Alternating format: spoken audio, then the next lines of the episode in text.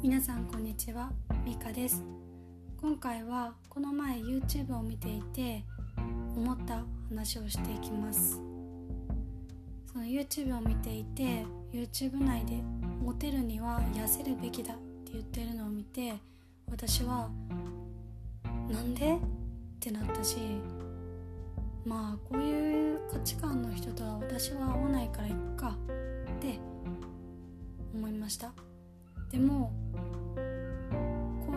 YouTube を見てる人が全員そう思うかって言われたらそうじゃないって思います。それを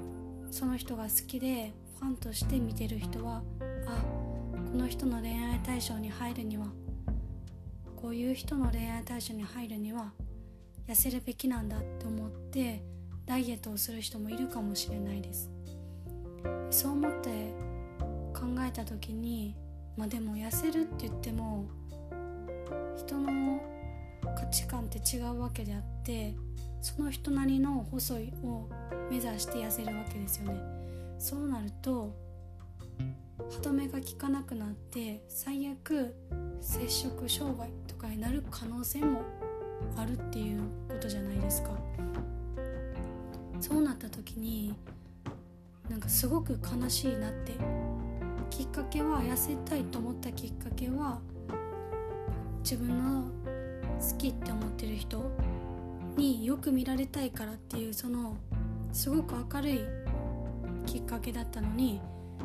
最悪その摂食障害になってその病気に対して悩むかもしれないって思った時にこんな悲しいことってないなって思ったんですよ。デブは良くないってその人は言ってたんですけど人のスタイルもそれぞれであって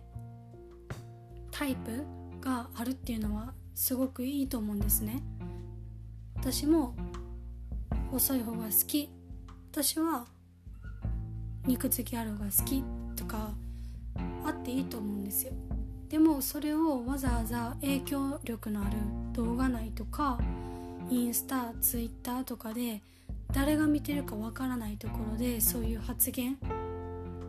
があるっていうのはすごく悲しいなって思いました。もっとみんなが生きやすい世界になったらいいなってその時思ったんですね。これは今は見ている人側の意見で言ったんですけど逆に発信している側の人もコメントの良さでやっぱり